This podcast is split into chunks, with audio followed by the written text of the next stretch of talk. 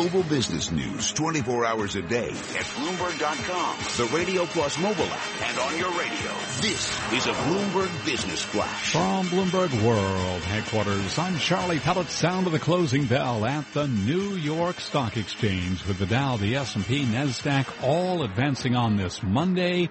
Stocks climbed as Federal Reserve Chair Janet Yellen signaled the economy is still strengthening enough to withstand gradual increases in borrowing costs despite recent gains of slower job growth. Reaction from Ward McCarthy, chief financial economist at Jeffries, who is our guest this afternoon right here on Taking Stock. Well, the message is she wants, still wants to try to gradually move interest rates away from zero, uh, but Friday's employment number was sufficiently scary in her her mind um, that she became much less specific in terms of the timing of when the, me- the next rate hike might be, and uh, effectively backed away from some of her comments recently when she said that the Fed would be raising rates in coming months. And Fed policymakers will be meeting next week. Investors move past the weakest monthly employment gains since two thousand ten to focus on the beneficiaries of a lower dollar and a bounce in Treasury yields. And lenders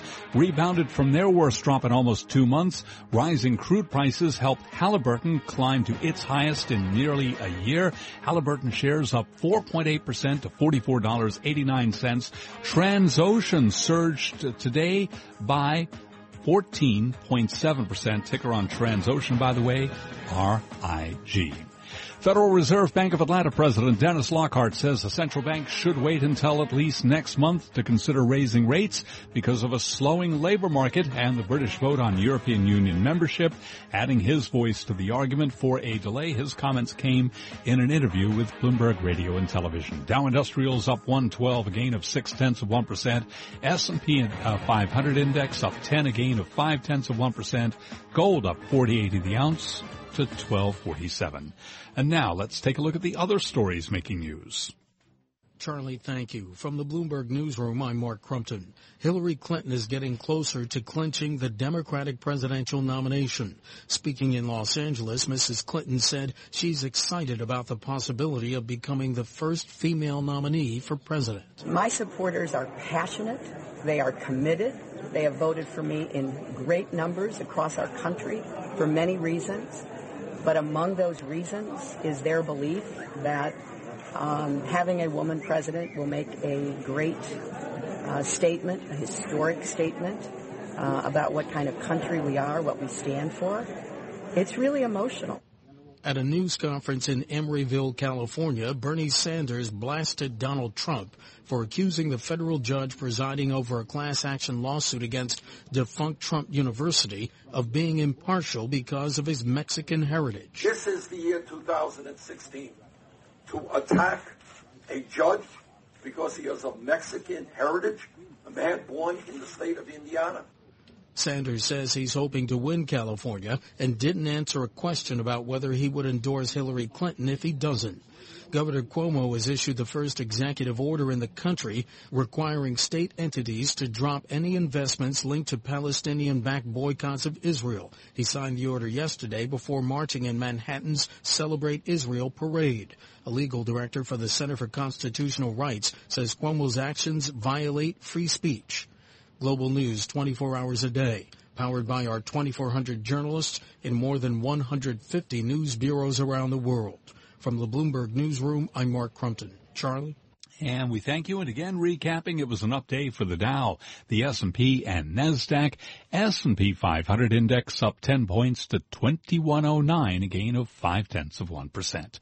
I'm Charlie Pelleton. That's a Bloomberg Business Flash. Move around. Motion creates emotion. I feel the earth move under my feet. You move like they do. I've never seen anyone move that fast. Shake. Shake. All right, people, let's move like we've got a purpose.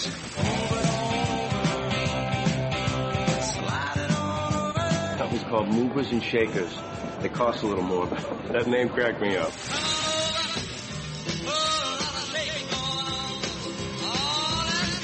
Bloomberg Taking Stock, Movers and Shakers, with Pim Fox and Kathleen Hayes on Bloomberg Radio. stocks managed to move higher today. Janet Yellen says eventually she'll be pushing for that next interest rate increase, and this was uh, enough to help stocks shake off some early worries about where she was heading with her speech in Philadelphia. Perhaps people are saying, look, if she feels good enough about the economy to boost rates eventually, I feel good enough to buy some equities today. Looking inside the S and P five hundred, we see the three hundred thirty-five companies' share prices closed higher, one hundred sixty-eight lower, two unchanged. Dave Wilson, our stocks editor, is back to kick off movers and shakers. I'll tell you, there were a lot of stock moves related to the annual meeting of the American Society of Clinical Oncology, which started on Friday and runs through tomorrow. Maybe the most noteworthy one, though, was in the shares of AbbVie. Uh, study results on the company's proposed treatment for a form of lung cancer showed patients survive for a shorter time than typical for those on chemotherapy. Now, the drug's being developed by StemCentrics, which AbbVie just finished buying for five point eight billion dollars. So these results did not go over well. AbbVie shares down three point four percent in today's trading. Well, let's look at somebody who moved higher today by some four point six percent, and that is Devon Energy. Of course, they're an oil and natural gas producer based in Oklahoma City. They're making good on their plan to sell three billion dollars worth of assets to fund drilling and lower debt.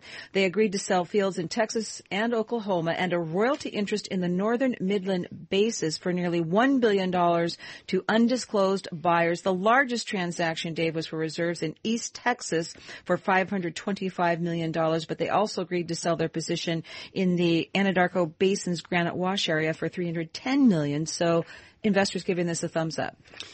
T-Mobile U S. Now, there is an interesting plan going on there. They came out with their latest offer for subscribers, and they're giving one share of their stock to each one that signs a contract for service.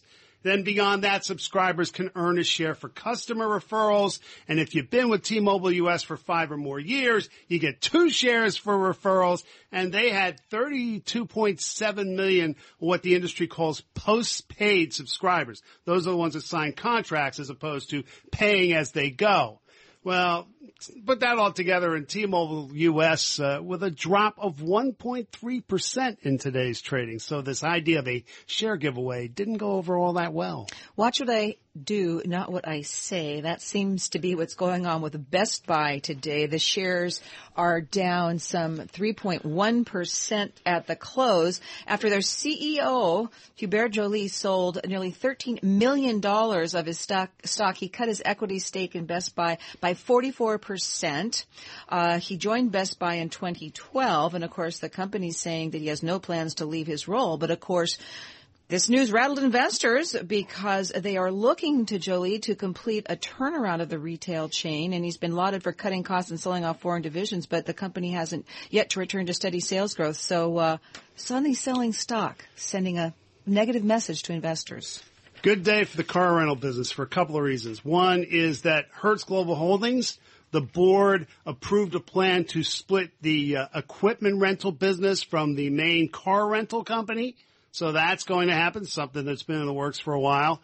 And then you had Avis, Avis Budget Group to be more precise, come out at a Goldman Sachs conference and talk about how pricing was actually starting to recover in the rental car industry. That's been an area where they've had issues for some time. So you saw Hertz and Avis both up seven point two percent in today's trading. Well, uh, it isn't a big move in Walmart's stock today. It's only about, well, it's a quarter of a percent. But I think people who are interested in Walmart want to take note of Jeffries upgrading Walmart from neutral to buy. The price target, eighty-two bucks from sixty. And, in fact, Daniel Binder listed ten reasons to buy Walmart, opining that, quote, the battleship is starting to turn. So uh, Walmart getting a little boost there.